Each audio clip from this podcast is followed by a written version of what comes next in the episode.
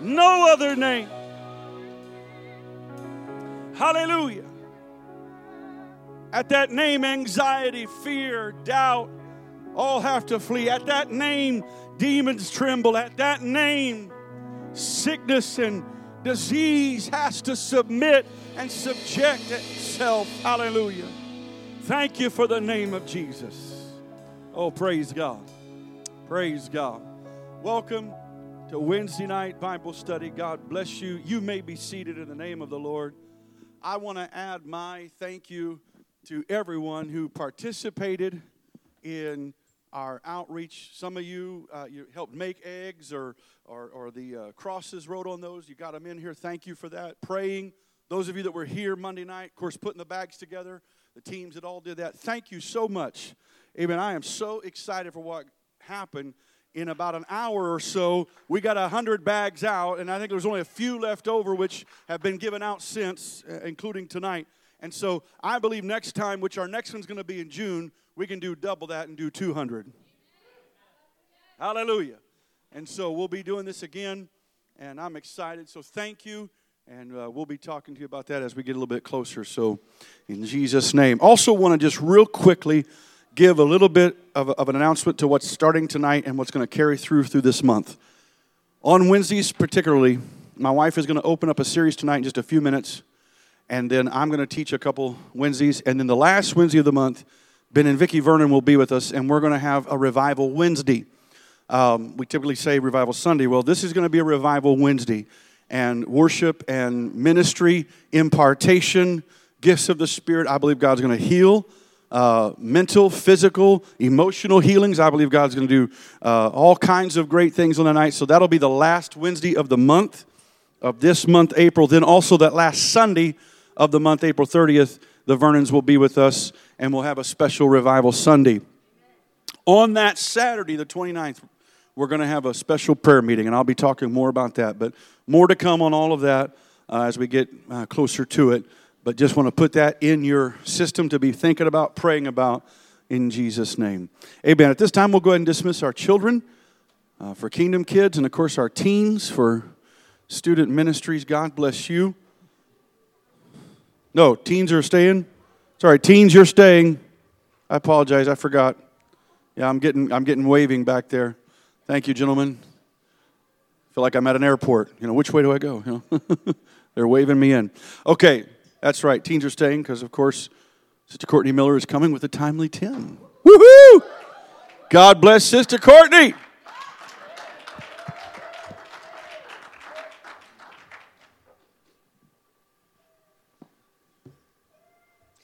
Good evening, Church of Omaha. so, if you would join with me tonight, um, I'll be reading from 1 John chapter 2. Um, and I'm going to be reading out of the NKJV tonight. Um, I'll be reading cha- verses 3 through 6. And it reads Now by this we know that we know him, if we keep his commandments. He who says, I know him, and does not keep his commandments, is a liar and the truth is not in him. But whatsoever, or but whosoever keeps his word, truly loves, truly the love of God is perfected in him. By this we know that we are in him. But he who says he abides in him ought himself also to walk just as he walked. For the next few moments tonight, um, I have believe that God has given me a word um, titled "To Be Like Him." So, if you'll pray with me. Lord, have your way in this, house, in this place today. I thank you for your spirit that has already entered the room. Let every word that I speak be from you and for the edification and for the equipping of the saints. I pray that your word may fall upon all of our hearts as the seed fell upon good ground. Let it take root and increase. In Jesus' name, amen. I want to first give honor and thanks to Bishop Powell for this opportunity to take a few moments to speak to you tonight. I also would like to give honor to my husband, Jeremy, who I love. I stand before you submitted to my husband, my bishop, and most importantly, Jesus. The opening scripture that we just read in 1 John is assumed to have been written by John, the apostle whom Jesus loved. He is speaking to the church who has recently seen an influx of false doctrine entering and influencing the church.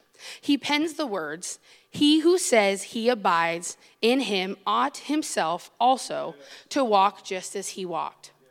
Over the last week or so, the hymn, To Be Like Jesus, has rang in my brain. If you know anything about me, you know that I really don't mind the old hymns, but it's not typically what you hear me sing. So as the Lord spoke to me from those simple words, I began to think how to truly be like him. Jesus, most importantly, first off, loved others. Dr. David K. Bernard said, Love is the only acceptable motive in ministry. We can see this when Jesus modeled this principle all throughout the Gospels. Peter, one of the first apostles called by Jesus, is a great example. Jesus truly showed him much love. And in Mark 5, Jesus finds two empty ships. These ships belong to Simon, who is Peter, James, and John. The chapter continues as Jesus gets into Peter's boat and starts teaching the people. After he's done teaching, he asks Peter to launch his nets out into the deep. Peter, like most of us, said, Master, we have toiled all night and haven't caught a thing. But since you said it, I will let down a net. Although Peter only partially listened to Jesus and only let down one net, when he was asked to let down multiple nets, Jesus still did a work.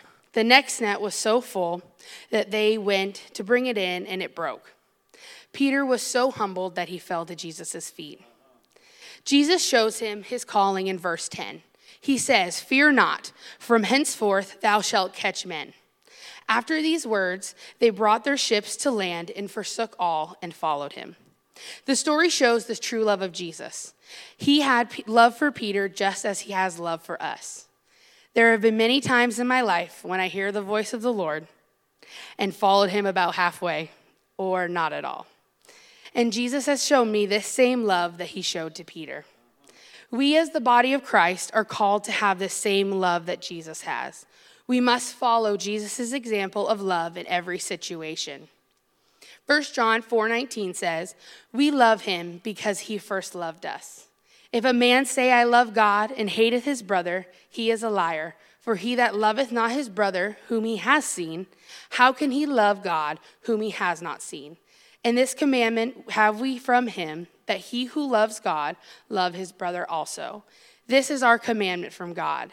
He loves us so we can be like him and truly love others. The ministry of Jesus was also based on servanthood. He was a true servant to all. Throughout Scripture, we see him healing the sick uh, and the diseases. He raised the dead and heals the blind eyes. One of the most practical ways that Jesus served was by humbling himself to clean the apostles' feet. In Israel, walking the dirt roads, the disciples' feet became dirty. Washing the feet of a guest was a very common practice provided by the host, but was never performed by the host of the home. It was typically performed by a servant. John 13 tells us that Jesus washed the apostles' feet.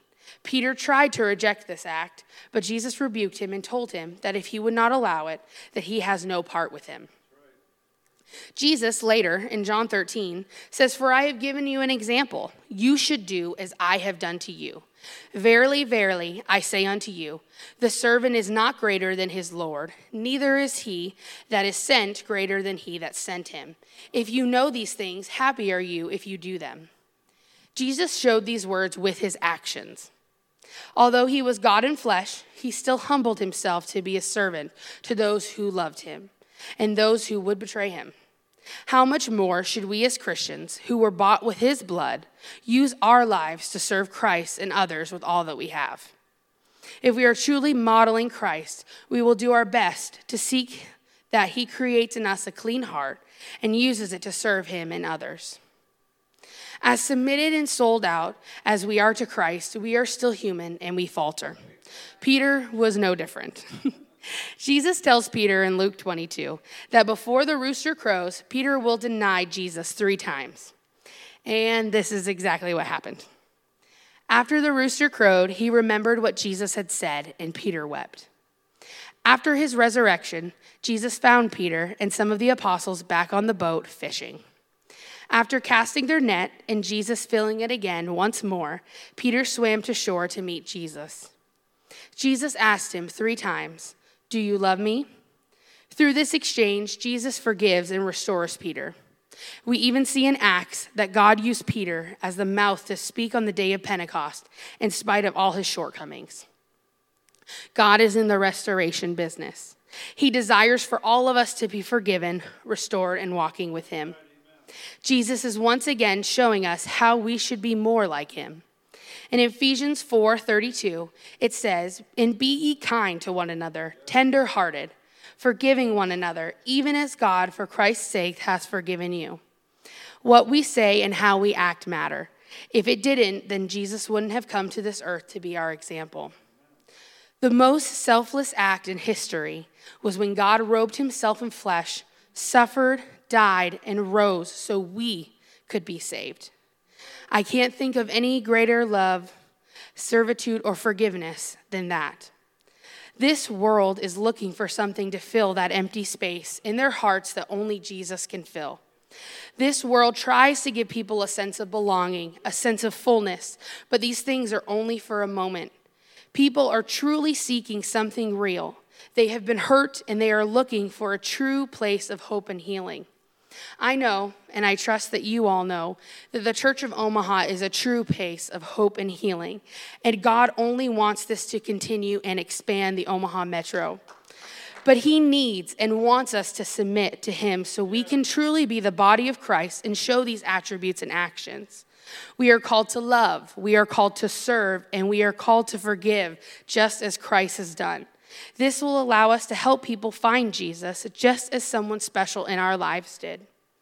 Think, about the, think back to the place when Jesus' love hit you like a ton of bricks, when he renewed your heart, when you were baptized in the name of Jesus for the remission of your sins, and filled with the baptism of the Holy Ghost, speaking in other tongues.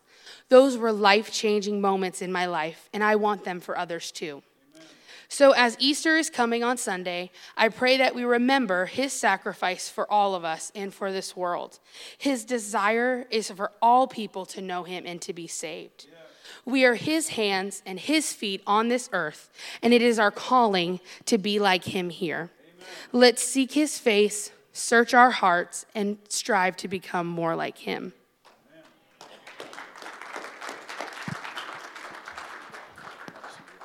Thank you, Sister Courtney. Wow.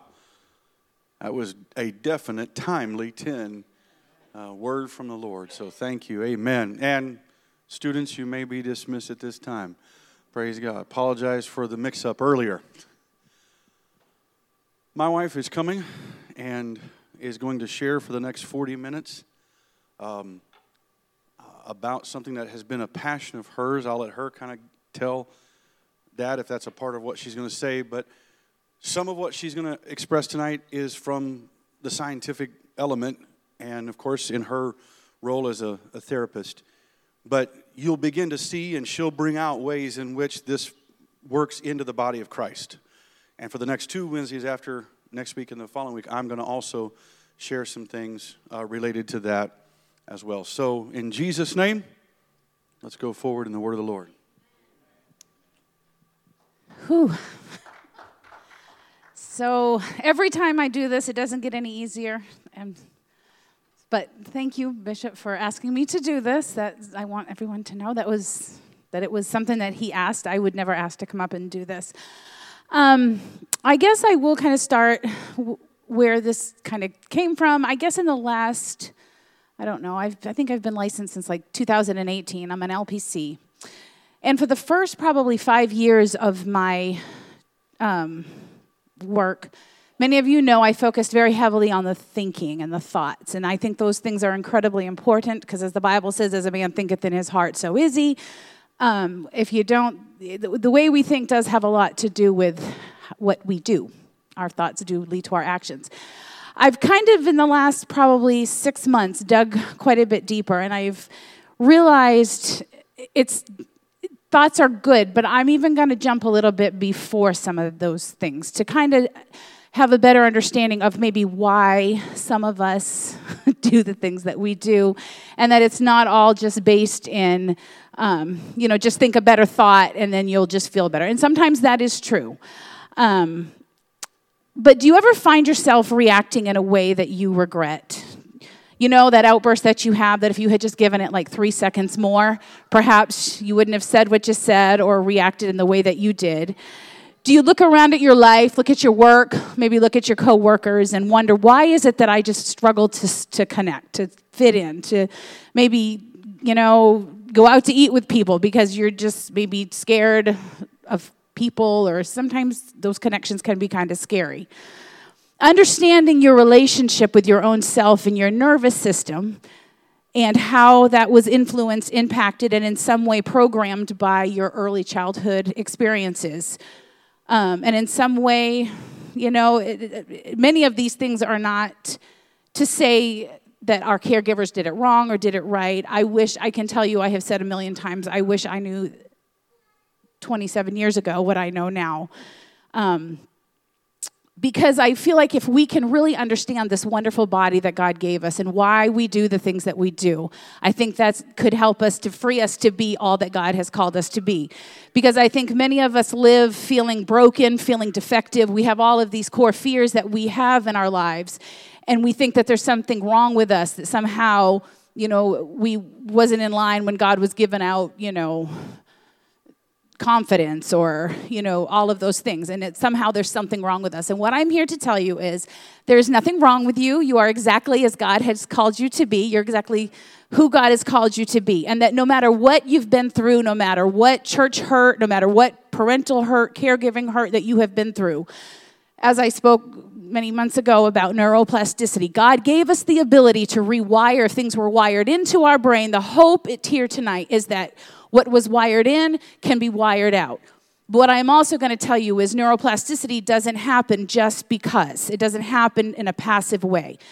I don't know if you remember me saying, when I would go into the, when I did my internship at Madonna and, those, and, and I was on the stroke unit and those clients or patients had had strokes, my job was to go in and say to those people, you can lay in that bed and do nothing, but you're going to get wheeled out of here just like you were wheeled in here. But if you can get out of that bed, you can get into the wheelchair, let them push you down the hallway, and you can do the three hours a day of OT, PT, and speech. Um, you have a very good chance of rewiring the damage that that stroke has done to your brain. Some of them did, some of them didn't. The ones that did the hard work, do they not leave there in a far better place? Well, what I've discovered is with trauma, with early um, attachment wounds, it's no different. Can God heal us? Yes. Does He desire to heal us? Yes. But we have to get in the wheelchair, we have to be wheeled down the hallway, and we have to do the hard work that it takes to, to do that. When you understand and believe that you yourself can create safe and meaningful, transformative, transformative relationships with your family, with your friends, with those of us here at the Church of Omaha, um, you can create relationships that are filled with belonging, with significance, with connection. Your entire life is going to feel better and it's going to look better. When people walk into our doors, they're not looking, I don't care who you poll at the door and you ask them, What are you looking for in a church? I can promise you there might be one, but very few of them are going to say that it's perfect music or that the preaching is just perfect and eloquent. What they're looking for are connections. They're looking for people that care about them. They're looking for people that will sit beside them in church. They're looking for people that will text them and call them and say, I care about you and mean those words. If, if we here tonight, listen, this is not just, these are not my words per se, but God has put me on such a track where I, have, I am convinced that short of salvation and the Holy Ghost, churches are going to grow, people are going to thrive if we follow up with what God has called us to do. So, in that, with that being said, can you put up the very, the first? I call him the blue man. I'm going to start with our autonomic system. And I might refer to this in here as ANDS, um, which again stands for automatic, um, autonomic nervous system. The autonomic nervous system is an extraordinarily built system within each one of us, given to us by God, and it's for one purpose to keep us safe. And if you look at the brain stem there at the bottom of the brain, this picture is very important because this right here, when you wonder why you act the way you do, the way you respond the way you do, this is the system. The brain sends signals down into that little thing there in the brainstem, and that's called the autonomic nervous system. And then if you see the tail that comes down the brain, that is what is called the vagal nerve. The, so just understanding that the top, so the very top part of it is called the vagal nerve. As you come down, it's this the sympathetic system. If you've ever heard of fight flight, that's what system that's in. And then as it goes in the very bottom part of the tail is what's called the dorsal, and that would be what we would consider freeze. Have everybody ever heard that? Fight, flight, freeze. Okay. So it's an extraordinary system. Some of us may, again, like I said earlier, feel broken and feel confused, but the system that I'm going to speak on tonight, this evening, it's never confused. And the key is learning to understand. Don't sit there tonight and think, oh, those are such big words, or oh, that's just a hard thing to understand. It's not very hard at all. And if we can just open our mind to see this as simple as this is, this is going to understand why when you're driving down I 80 and somebody cuts in front of you, you don't sit there and have a thought, should I slam on my brakes? No, the, the, your brain automatically does it. When your children do something and you just like, without giving it any thought, you can blame that little egg there at the, at the base of the brain. All that information comes flying down that tail, and the body reacts. Some of us have, have had thoughts like um, when, we re, when we have these reactions, or why does my husband outburst the way that he does, or why does my wife, you know, shut down and, and not, you know, kind of goes into that immobilized place.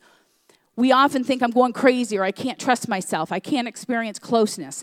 But we can hold fast to the truth that God has not given us a spirit of fear, but He's given us the power of love and of a sound mind. And when we're able to have um, when we understand this, I believe we're able to have so much more compassion both for ourselves and for people around us. When people come into, the, into this building and they react a certain way, or maybe they act and do things that we think, my word, if we can learn as a church to look at them and say, okay, this system has been activated, and I will get into it deeper. But instead of looking at them like, oh, they're some awful human, or I can't believe they would say that, if we can understand why people do what they do and why we do what we do, I feel like we will have so much more compassion. Our autonomic nervous system, again, it's always correct, but we have to understand something about the brain. It doesn't run on timelines. I was born in 1970 something, and it doesn't, the brain doesn't have this timeline in the brain. It's all stored in that brainstem as present. So when you've had things from your past that have happened to you that are not processed, that have never been healed, the brain doesn't know that that happened 30 years ago. It's still present, unprocessed, sitting somewhere often either it, the, the, the information is stored in that area but, but the emotions of those things are stored within the body system itself when we experience attachment wounds, when we experience trauma, and trauma not trauma is not a thing. Trauma is is the result of something that happened to us. Um, it's something that overwhelmed our system's capacity to process through the energy of that experience. That's all trauma is. And what might traumatize me, if you will, might not traumatize my husband. What traumatizes him might not traumatize me. But when that happens and it's at, and after it occurs, if a, if a person doesn't have a place of safety or someone with whom that is safe and compassionate with them and towards them to process it, sometimes those things can be stuck can become stuck in our body and stored there and literally locked in time. So, again, if something happened to you when you was a child 30 years ago and you've never talked about it, you've never processed it, you've just stuck it in the back compartment in your brain, I promise you, the body does keep score. And at some point, if that is not healed, if it's not processed, it's going to come out. Inside, so we like, so I call this the data bank. So that's where all the information of our past experiences are stored the good things, the bad things, the ugly things, the unprocessed things, relational issues, and most importantly, attachment wounding that have yet to be resolved. So you might ask, where does all this data come from? Where does the brain get this? Um, and I can tell you that it comes from our early childhood experiences. So tonight I, I'm starting with. I, we're gonna. We, I believe we've got to explore a little bit of the attachment to understand our where this information comes from. Comes from the life that we lived very young. So, in infancy, attachment development forms how we relate to our caregivers, expressing our needs, how our needs are met. So, think about your primary caregiver. You know, um, when you wanted something or when you fell and got a boo boo on your knee, did your mother say, Oh, wipe it off, get up, you're fine, move along? Did she hover over you and say, Oh my goodness, are you okay? You're, and kind of freak out? Or did she just kind of wait and for, for you to kind of tell her what you need? Those three different parenting styles will if it's done consistently will has have the the, the possibility of developing three different types of attachment or attachment wounding. Either either um, secure attachments or insecure. Since infants are helpless and without language our attachment styles develop and evolve as a matter of survival to obtain our basic needs we communicate our needs by crying, so starting from the very young age. Um, we learn to behave in ways that helps us to get what we need for our very survival. So if you have a newborn baby, um, I my husband did foster care for 13 years, and one of our first placements was a, was a two month old baby boy. Um, his mom was really young. I believe his mother loved him, but unfortunately, she was young and left him in his crib for hours on end. And so when he came into our home, um, he was given the, it's called failure to thrive. And 26 years later, 27 years later, that child still suffers from many of those attachment wounds that happened to him very young. I remember thinking why he won't ever he doesn't remember it, but what I'm here to tell you is this part of the brain doesn't forget anything. And everything that we go through gets if it's habitual. If these, you know, if you if you do something wrong to your kid, you're not scarring them. But if it's day after day after day, if it's if it's it, chronic, I guess would be the word.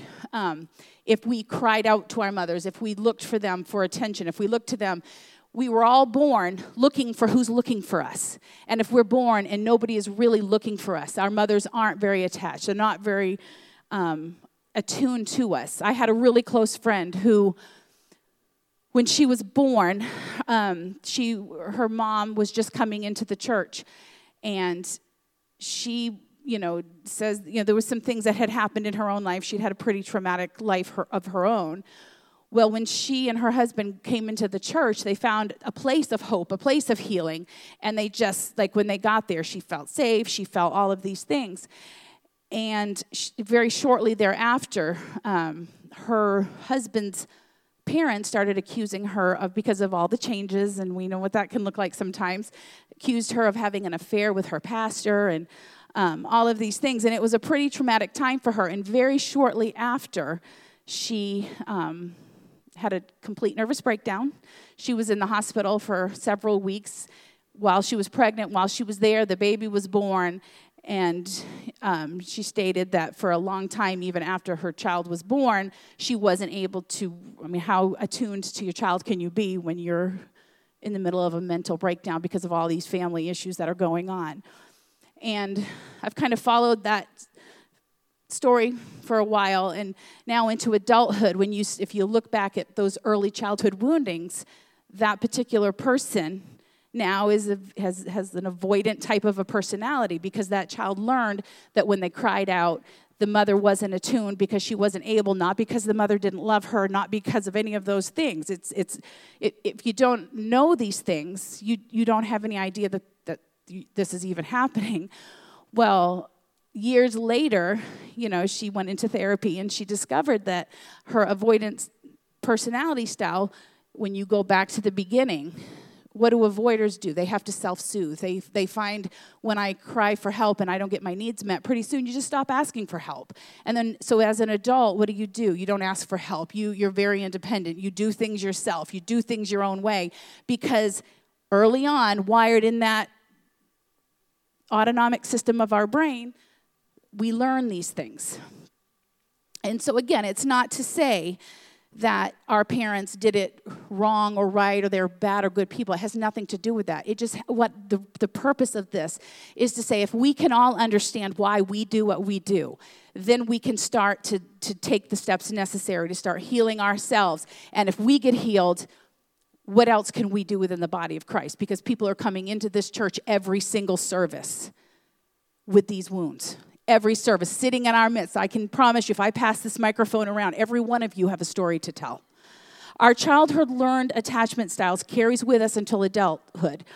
And it lives as we try to have, and then as we try to have more complex relationships with adults, if these attachment wounds are never healed and they're never soothed and taken care of, what do you think it looks like when you go into a marriage or you go into and you have children? You just start repeating what you what your what your autonomic system recorded. Attachment in adulthood relates to how we build relationships and manage the highs and the lows of those interactions, how we communicate, how we repair, how we relate to our family and one with another. In secure attachment, adults and infants are attuned to one another, and the relationship provides the foundation for healthy relationships in the future. If you have an insecure attachment style, um, caregivers are not attuned to their children, and the relationship does not provide a healthy foundation for relationships in the future. Our attachment defines the child's stability, social interactions, emotions, cognitive development, and as they grow into adulthood. And whether we like this or not, we are all the sum total of our childhood experiences and stories our brains wrote about the meaning of them. And so when we when I had talked before about the core fears and the core beliefs we have, this is where it came from. We all were children at one time. And our parents, whether knowingly or not knowingly, made mistakes. I can I could be here all night telling you the things that I wish that I had done different as a mother. I can tell you that my style of parenting completely was received two different ways with our two children. And the same exact thing but in two different two different people, it was received differently. One of the things that we are as humans are storytellers. And again, this is where our, where our automatic thoughts and beliefs come from. We all have a story, a story that we have developed over the past however many years you've been alive, with the foundation of that story written in our early years. And as the brain develops from birth through infancy, into toddlerhood, adolescent, and into adulthood, our brains are writing a novel. And where do you think the enemy goes after us? This is the access he has. He's not going to jump out of you, out at you from a, in a closet. He's going to, he's going to, he's got your pen and he's going to whisper things in your ear, just like he did to Eve. Did God not say? That's not you, you're not who he says you are. You're not created in his image. All the things that are lies that as we're writing the novel, and it's being recorded in that automatic system of our brain, and it lives on forever. We think things, we sense things, we tell things like no other animal, as far as we know, tell stories. Stories have certain features to them, and one of the features is that your story, my story, it began by somebody else telling the story. Think about your parents when they were pregnant with you. Maybe they they started to talk about you. First, you made your mother sick, and how much she threw up, and how tired she was, and all of those things you then would hear things like, oh, Johnny acts just like his father. Susie is her mother's child with her mother's attitude. You know, things like that. You hear that about yourself.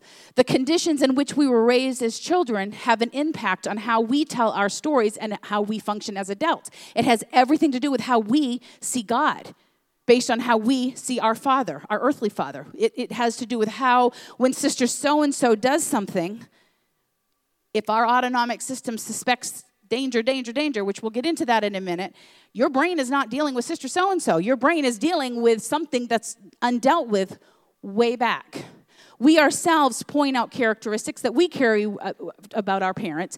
You know, maybe we're hard workers, maybe certain mannerisms or expressions, the quality of the relationships that we develop, how we dis- how we solve problems, how we disagree, how we talk, how we handle stress. And when the stories re- that we write include danger, we have this threat detector system that I like to refer to as our very own special ops team, given to you by God. I like this analogy because special ops team in general are the best of the best. And I believe that God gave us the best of the best. And that means He gave us the ability to work within it. But this special ops team has many team members, and while each team member may have a different job, each one of them have one primary purpose and mission, and that is to keep us alive and to keep us safe. That's it. Every minute of every day, that autonomic system, that special ops system, is working to, to keep you safe. So let me introduce you to the first member of our special ops team. And this team number, number one, is called neuroception. This first part of our self protective system um, is what I would like to call the point person. This team member, who is the first line of defense, he lives in that brainstem and he's always looking for threats and danger. He's out there with binoculars, scanning for danger every minute of the day, 24 7, whether you're sleeping, whether you're eating, whether you're, no matter what it is. Sometimes when you say, Oh, what, is, what was that? Did you hear that? Or those, it can pick up. And if you, if you could go back to that first slide, I want you to see one thing about that. Do you see the blue vein looking things that go like to the eyes, to the mouth? The neuroceptor works from our five senses.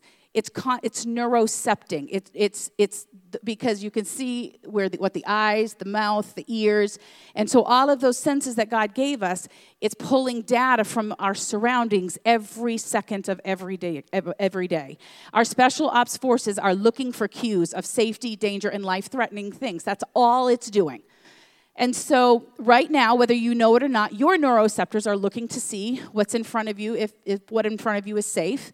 Is it life threatening? It's looking around this room to detect is are people here safe? It decides this by looking at, through the data bank that's at the base of the neck, because all of that information is stored there, and it's processing past information, and it's comparing our life experiences to decide if you're safe now based on all the information that it has put in there.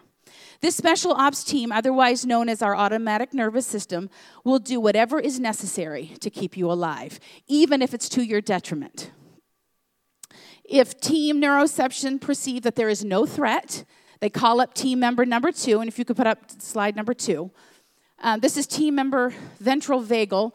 So they're kind of, so you can see, it's kind of the same idea. Um, at the very top of this so, and I also want you to notice the ladder. Liken the ladder unto that nerve that goes down the spinal cord and into the body. Team ventral is called in when our threat detector says there's no worries, I've got you, coast is clear, we're safe. Our ventral vagal is our state of regulation where we experience presentness, safety, social connection, flow, creativity, peace, joy, all the things that we desire to have much more of. This is an I can, I'm able experience. If, however, while enjoying time in our ventral vagal, we are spending time with our spouse and we start to share something very important with them, they're looking down at their phone. Our special forces neuroceptor says danger. Team neuroceptors then scans the automatic nervous system base, a database. Bingo! Oh, there it is. My parents that were neglectful were never there. I had to work on my own school projects alone. When I came home to tell them about something, they weren't available. So now here we are in the present dealing with a husband or a wife that's looking at the phone. And in our case, it would be me looking at the phone. I just got the look. Um, but do you see how the connection, when I'm trying to explain something or he's trying to explain something to me, if we're looking at our phones, that neuroceptor looks through that database and it, and it takes you back to the time when you went in to talk to your parents and they weren't available to you. Bingo, there's danger. Its primary job is to keep you safe. And so team neuroceptors then scan the automatics again, and it says, um, there's danger. And so all of a sudden, in a millisecond, my autonomic nervous system says this is dangerous, and then it calls on team member, the next team, the special ops team. And if you can put up, uh, well, so if you kind of work through these, the ventral vagal is at the top. Remember, that's team. That's when we're safely connected. So I feel connected to the greater world. The next one down is so now we're calling up the next one because remember, your spouse was looking at their phone when you're trying to talk to them. So, and your neurotransmitters and your autonomic nervous system says that's dangerous because they're not listening to you. All kinds of thoughts go through your mind. This is where those automatic thoughts come. I'm not important. I'm not enough. If I was enough, I would, would be looking at me instead of the phone. And all of these things is being fed from this system. So, the next system I'm going to introduce you to is the team sympathetic vagal. This team is called in when our threat detector says, This is dangerous, but I think we can do something about it. So, our sympathetic vagal, so again, you're going down that tail, just getting a little further down. And this is the state where it's fight or flight. So think about a gas, the gasoline being pushed. So this is where when, when, when team member neuroception says there's danger, it calls on the, the sympathetic system. What happens when you somebody cuts you off, or what happens when you feel offended, when you feel humiliated, fight, flight comes into play. And so the wonderful adrenal glands in our brains shoot down some stress hormone, and bam, your team member has come to your defense because there's definitely danger because your husband's looking at his phone. You see, there's a lot of danger in that. And so, this is where we think there is a lion chasing me, and I think I can do something about it and get away from it. Remembering this, your brain doesn't understand the difference between the threat of a bear or a lion chasing you and your husband looking at his phone and not paying attention to you. They're both the same equal fear. It's crazy, but that is literally what happens. It's the same system that reacts from one danger to another danger. I have kids that have panic attacks at school because they can't find their locker.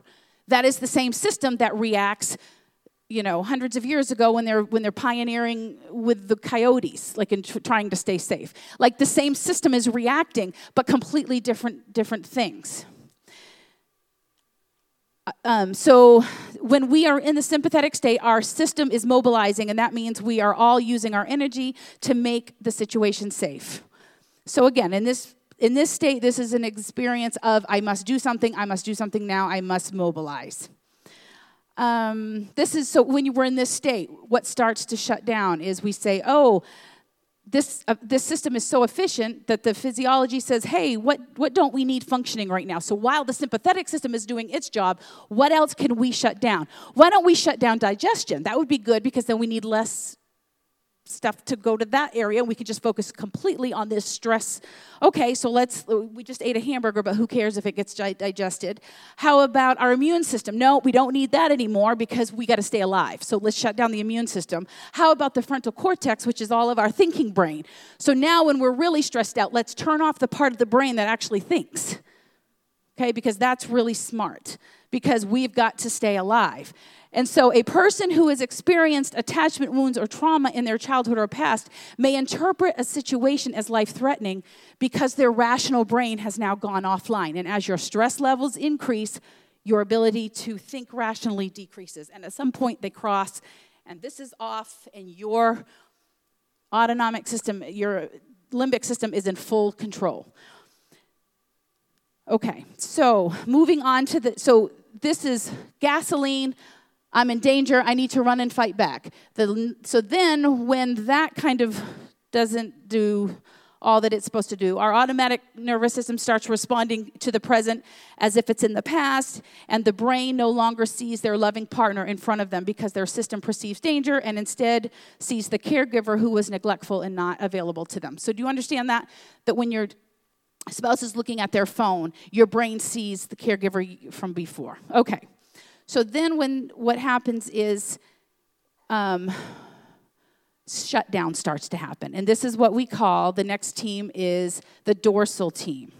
And the dorsal team is the exact opposite of team sympathetic. And out of these three vagal states, this is one of the most extreme protections that we have. So we think that because it's a shutdown, it's immobilized, sympathetic is mobilized. Dorsal is immobilized. So one is is the gas, dorsal then says, okay, we can't outrun this bear. Let's just freeze. Let's just shut down. Let's just play dead, and it shuts us down. Okay, so so I'm going to scan through this because time is of the essence. Um, so, do you understand how at any given moment God gave us this system to help us to stay alive for real? Like if somebody cuts in front of you, you need to be able to act quickly to slam on your brakes. If your child is running out in front of a car, you've got to be able to have that immediate push of energy to go out and grab them and to be able to have some of that adrenaline to get you to, to move and run faster. And then, and so, but then once that's happened, you've got to be able to slow the heart back down. And all day, every day, we're running through this system in a safe, in a, in a way that we're supposed to. But when someone has experienced attachment wounding or they've experienced traumas in their life, these are extreme. And the further you go down the ladder, like in the sympathetic, you might go from, from uh, mobilized, but the end of it is rage. And as the lower we go, the worse it gets. In dorsal, the low, you might start with just, I've got to kind of slow down here, I need to sit down and take a break. The end of dorsal is suicide. And so the lower we allow ourselves to go down this, this polyvagal system, the worse it gets for us. So every one of us here tonight, so understand this is where your stories came from. This it started from your early childhood, you told yourself stories, and this is how your system has lived since then. Every one of us here tonight has written a story about our own lives, who we are, who we're not. Maybe your story says that due to some past history, I'm going to be abandoned. So they come in our doors, and all of a sudden, because in their past life somebody abandoned them, all of a sudden now when they start feeling that little bit of connection fear rises up and like oh i'm going to be rejected i'm going to be abandoned this is where it's coming from I don't belong here. I'm going to be judged. I'm going to be rejected. I'm going to be left alone. I'm not good enough. I'm defective. Nobody here could love me if they really knew me. That story, the story that every one of us here long for, it's a story of goodness, beauty, and joy. That's the story that I want, and that's the story that God wants each and every one of us to write. But because of the fall in the Garden of Eden, the enemy has lied to us and he has told us stories because of our past that now have infiltrated into that brainstem, into the autonomic nervous system. And now all of our automatic reactions come from things that don't have anything to do with us here today. I don't know any human being that would say, I'm really not interested in beauty, goodness, and joy. I would rather take heartache, pain, helplessness, hopelessness, depression. It's the kind of story that that Jill, and I have changed names, had longed for. She came into my office in her early 50s. She seemed to have achieved it all in her life. She was a successful businesswoman with a business degree from a very good college, and yet she couldn't understand why her marriage and life was falling apart. She couldn't understand why she felt so cut off and so disconnected from her children and her husband, and why she was so easily triggered in the house and in her life. Jill also longed for this world of goodness and joy but for some reason she was having she was struggling to find it. And as we talked about her story, as I got to know her, I discovered that Jill had been the, uh, one of four children that had been given up for adoption at birth. She was the only one of four children who her mother just decided she didn't want. And the reason was because she was a girl and not a boy. There were parts of her story that were told to her early on that she didn't have any control over. It goes back to how other people sometimes have a part of telling our story. How is Jill supposed to escape a story like that? How about Wes? Wes was born to a family full of drug addicts. From the age of zero to eight, he was an observer and a receiver of both physical, from both of his parents in drunken states, both physical, emotional, and, uh, and verbal abuse. Then he went into foster care and things got worse for him. It didn't get any better. I got Wes at the age of 17, broken, battered, bruised, a mess. Jill and Wes, they're real people. Their stories are real. They've come into my counseling office. And one time after another, and I assure you that both longed for a life of goodness, beauty, and joy. Both believed that goodness, beauty, and joy were not for them, that it was out of their reach. How is Jill and Wes supposed to ex- escape a story like that? How do you make, what story do you write when that's what you've come from? Ecclesiastes 4 9 through 12 says, Two are better than one because they have good reward for their toil. For if they fall, one will lift the other up. But woe to him who, when he is alone, when he falls and has not another to lift him up. Again, if two lie together, they keep warm. But how can one keep warm alone? And, and though a man might prevail against one who is alone, who will withstand him? A three cold ford is not quickly broken. So let, I'm here tonight to tell you what the church can do. Ephesians 4 and 16 says, He makes the whole body fit together perfectly. As each part does its own work, it helps the other part to grow so that the whole body is healthy and growing and full of love.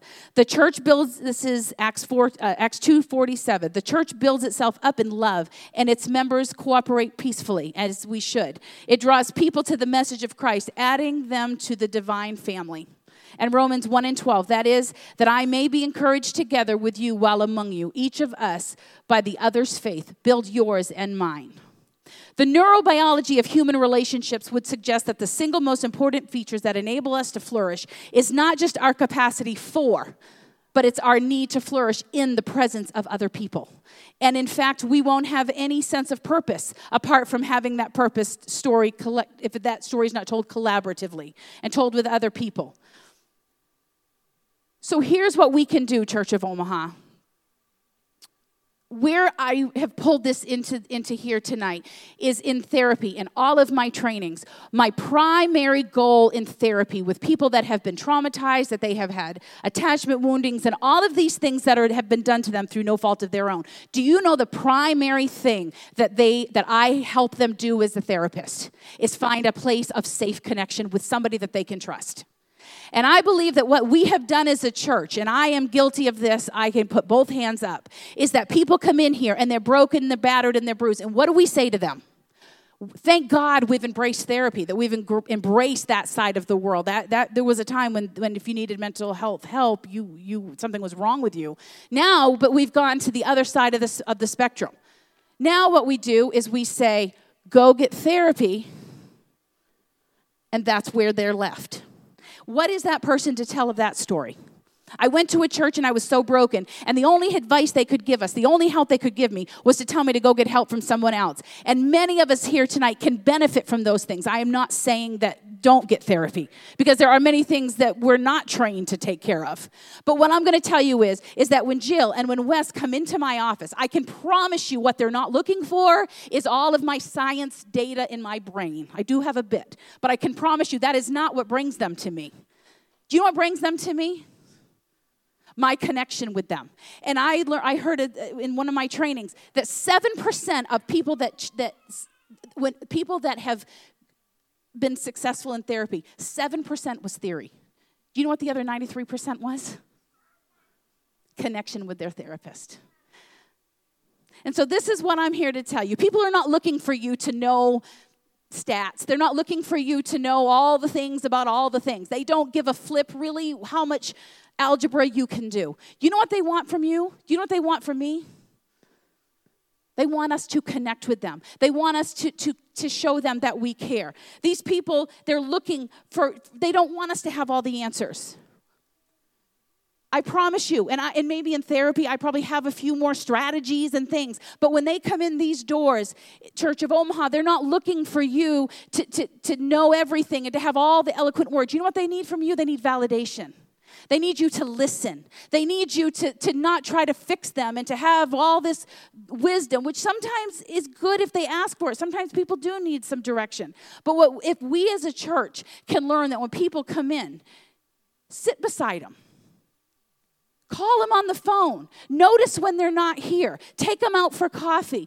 I'm going to tell you something more. 7% in therapy is, is, is technique, 93% is connection with their therapist. Can we here not do that?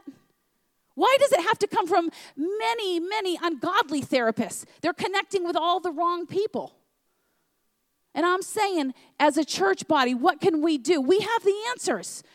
It's you, it's me, it's the body connecting. It's your story, my story poured into them, and it's helping them to realize, oh, I'm not so broken. Oh, brother so and so was addicted to drugs one time. Oh, sister so and so had a child out of wedlock.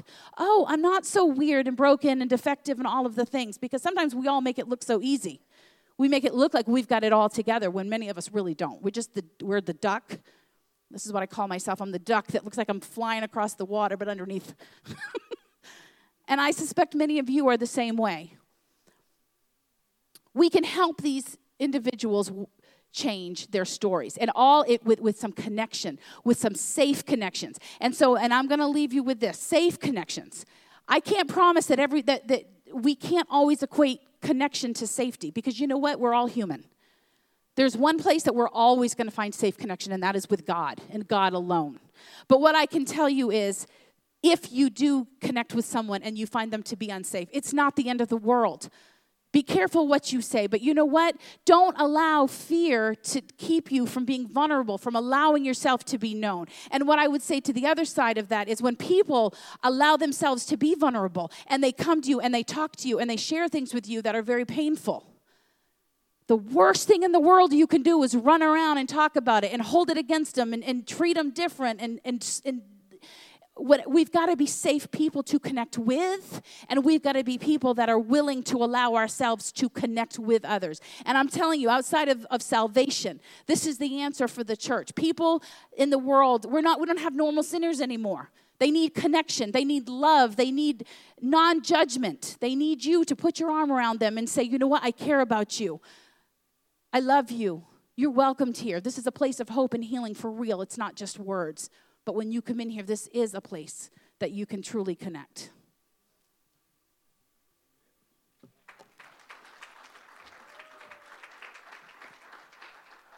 I promise you, she's got a lot more to say. She raced through and rushed through, and, and I know it because um, I'm reading the same book that she read that, that I think sparked a lot of this. And so next Wednesday and the Wednesday after, I'm going to be c- continuing this forward. Uh, but, but I encourage you to think about what has said tonight, been said tonight, and how it relates to the body of Christ. You know, it's interesting to me that that system starts in the brain, which is in the head, and Christ is the head of the church. And if we're the body of Christ, you know, the hand can't say to the foot, don't need you, right? Whatever, right? 1 Corinthians 12. We've got to respond to that autonomic system, which is Christ. We've got to respond to that appropriately. And so you can see um, those connections. Anyway, let's stand together in Jesus' name and let's pray. I want us to pray as we pray out tonight, not only for this, this series and what's coming up this month, but I want us to pray especially for those that we've reached out to, um, the 100 bags that we gave out Monday, um, as well as all the people we've been talking to, coworkers, etc. Can we pray together right now? Jesus, help us to receive what has been said tonight into our hearts and our minds that we might comprehend it, understand it, and most importantly, apply it, Lord. I pray that we would be more like you, loving one another and doing your perfect will. I pray also for those we've reached to in our community, our neighbors, our friends, our coworkers, Lord, our classmates. I pray that you would touch them and draw them, for no man comes to the Father except the Spirit draw him. So, Lord, draw by your Holy Spirit, I pray.